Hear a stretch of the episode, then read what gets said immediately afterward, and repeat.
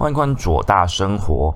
这一集要跟你分享的是，失眠不要再吃安眠药了，因为安眠药会有成瘾，会断片，而且可能会梦游。所以我想要推荐你这个最新的趋势，就是 CBD。那到底什么是 CBD？还有我对抗失眠的一些经验分享。那我们就开始喽。我查了相当多的资料，台湾的失眠人口大约介在四百万到五百万之间。那我们就以台湾睡眠医学学会来统计的结果来说好了，他们统计的结果是百分之二十点二 percent 的人，台湾人是失眠的。那差不多就是五个人就有一个人失眠。所以不管是你自己，或者是你身边，一定都会有人失眠。那我自己因为失眠而苦恼了非常非常久。我是长期失眠的人，然后睡不太好，睡得很短很浅，睡的时间也不固定。这件事情让我在工作上，我觉得效率会降低很多。所以在二零二零年，我是一直很积极的寻求帮助，寻找解决的办法，甚至呢，我还跑去了身心科去。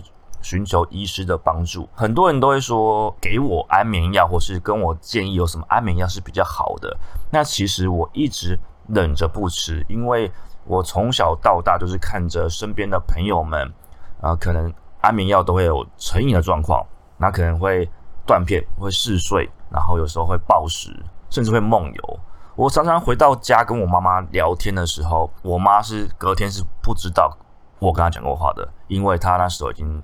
吃了药了，我已经慢慢的有发现到说，在什么状况跟我妈聊天，我知道是呃，她是吃了药的状态，就是一个蛮，就是会看到嗯，这个状态就是她吃药了，她都跑来跟我聊天，但是我就跟她说，我现在跟你聊天也没什么意义，因为你明天就会忘记，我明天早上再讲好不好？这样之类的事情。那在寻求完身心科的帮助。有改善了我很多在生活模式上的不顺，就是不应该发生的状况。而医生呢，也是坚持说他不给我安眠药，因为他想要找寻一个比较能够寻求根本解决的方法，所以比较开常开的还是呃焦虑的药，或者是希望我白天能够更集中注意的药。但是长期起来是个比较缓和，但也比较长期的方式。那一个疗程大约在半年之间。但由于太过于麻烦，因为每次要排队看病，真的花很多时间，所以我后来还是懒惰的过去了，这是我自己的问题。但是呢，在二零二零的下半年，我开始找到了一个很棒的东西，就是 CBD。那这个东西是整个国际上的关注度是越来越高，而且最多人拿来提的就是它可以缓解你失眠的状态。那到底 CBD 是什么呢？我就要好好的介绍一下先。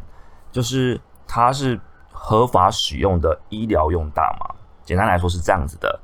那其实听到大麻，大家觉得说哦，这个是毒品，这不能碰什么的。其实不是，不一定是这样子的。因为整个世界在对于大麻的观感一直在改变，而且呢，要去细分它到底里面有什么成分是合法，什么成分是不合法的。那大麻中呢，有超过四百种的化合物，最重要的就是 THC。跟 CBD，你只要知道这两件事情就够了。那 THC 就是四氢大麻酚，它是被称为娱乐用大麻，因为它有精神的活性。那简单的翻译就是说会嗨啦。THC 会改变你的感受，就例如说时间会变慢，你的笑点会变低，就是什么都好笑。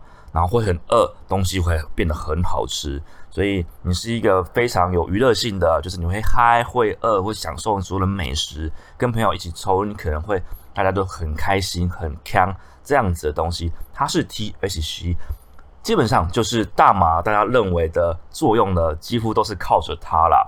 但是呢，我要先说，THC 在台湾是违法的，因为它有精神的活性，就是法律不允许我们嗨啦。不管怎么样，不管它效果怎么样，总之言之，它是不合法的。就我们今天就不讨论它。如果你要使用，建议在国外，在合法的国家，例如荷兰、美国那些有开放的国家去使用。我们今天只讲合法的，就是 CBD。CBD 是什么？就是 CBD 是大麻二酚，它又被称为医疗用大麻，因为它没有精神的活性，它不会嗨，可是。它可以让你的身心放松。CBD 有很多很多的作用啊，例如说它是天然的止痛剂，还有舒缓发炎的功能，然后也会抗你的焦虑，所以有抗焦虑的作用。目前在国际的医疗上呢，最被认同的作用是治疗癫痫或是罕见疾病以及化疗后的疼痛反应。希望它可以取代吗啡，这样，因为吗啡还是有成瘾性，但是 CBD 是没有的。因为大麻的内涵的成分在这十年内是大家慢慢的才被知道，所以整个国际的观感以及在定义上是不断不断的在翻新的。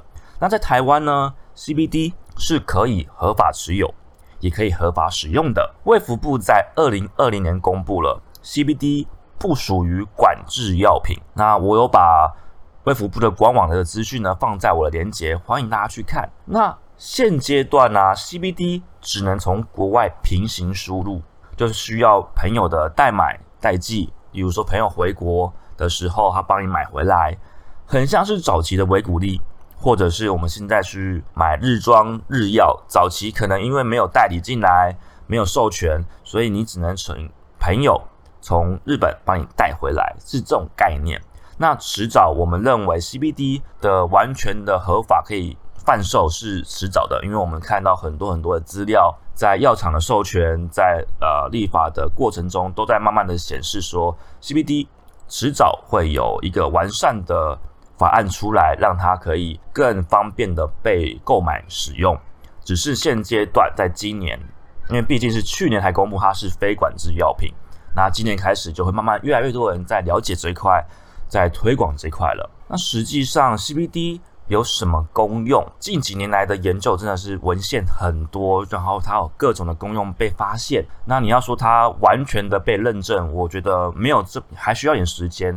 但是很多领先的研究是公布了一些他们的研究方向是符合他们的期待，然后也很多的民众的 feedback 是有反映有相同的状况，所以我觉得。它有一点的可信度存在。那我自己研究了很久，也跟美国的专家呢有互相的了解，然后去跟他学习一些事情。所以我觉得目前收集的资讯可以整理成五个领域，是我认为 CBD 去使用上有最大的功能。第一个当然就是解决失眠这件事情喽。那我自己的失眠状况是因为 CBD 而有改善的，因为 CBD 是一个可以解除你焦虑。的东西，它更可以让你放松，所以而且你也不用担心安眠药的后遗症。那关于 CBD 到底怎么解决失眠，帮你解帮你缓解失眠的生理机制，我们下一集再讲好了，因为太多了。然后呢，第二个功用是疼痛消炎，它是天然的止痛剂，虽然不会像是合成的止痛剂这么的强效，但是它是天然的。所以如果你有长期有那种长期疾病，或者是癌症的亲友，你在他希望它是天然，而且要在长期服用下的考量下，我觉得可以建议试试看 CBD。另外呢，很多朋友是有皮肤疼痛、红肿、湿疹、干癣或是异位性皮肤炎的，蛮多的文献都能够指出它有改善的帮助。那我自己有一个朋友去做测试，因为他有长期的异位性皮肤炎，晚上是睡不好的，就是你要又冷的痛、冷的痒，不能抓。然后给他试了之后呢，他是给很给我很棒的 feedback，是说他终于可以睡一个好觉。好，那第三个功能是情绪，CBD 有名的就是它可以放松你的心情，解除你的焦虑。所以针对那些忧郁症、焦虑，甚至是思觉失调症的亲友，我觉得都有一些些的帮助。当然还是要从根本去下手啦。第四个是宠物。很多人家的宠物呢，年纪太大可能会有疼痛疾病，也是利用天然止痛剂这个功能。